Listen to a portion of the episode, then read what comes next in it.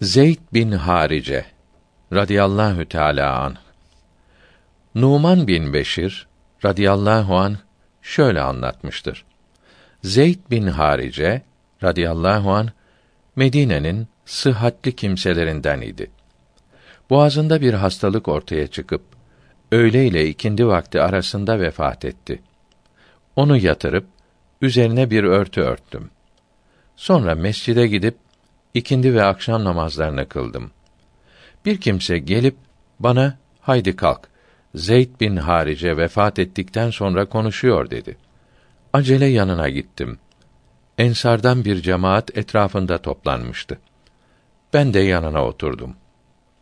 Konuşuyordu veya onun ağzından konuşuluyordu. Şunları söylediğini duydum.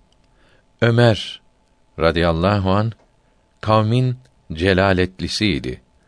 Allah yolunda çalışırken kendisine gelen elem ve sıkıntılardan korkmadı ve yılmadı. Kuvvetlilerin zayıfları ezmesine mani oldu dedi.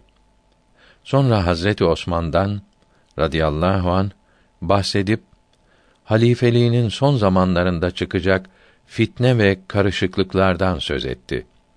Sonra cennet ve cehennemden ve içinde bulunanların hallerinden bazı şeyler söyledi ve sustu. Orada bulunanlara ben gelmeden önce neler söyledi diye sordum. Resulullah'ın sallallahu aleyhi ve sellem ve Hazreti Ebu Bekir'in radıyallahu an hallerinden haber verdi dediler.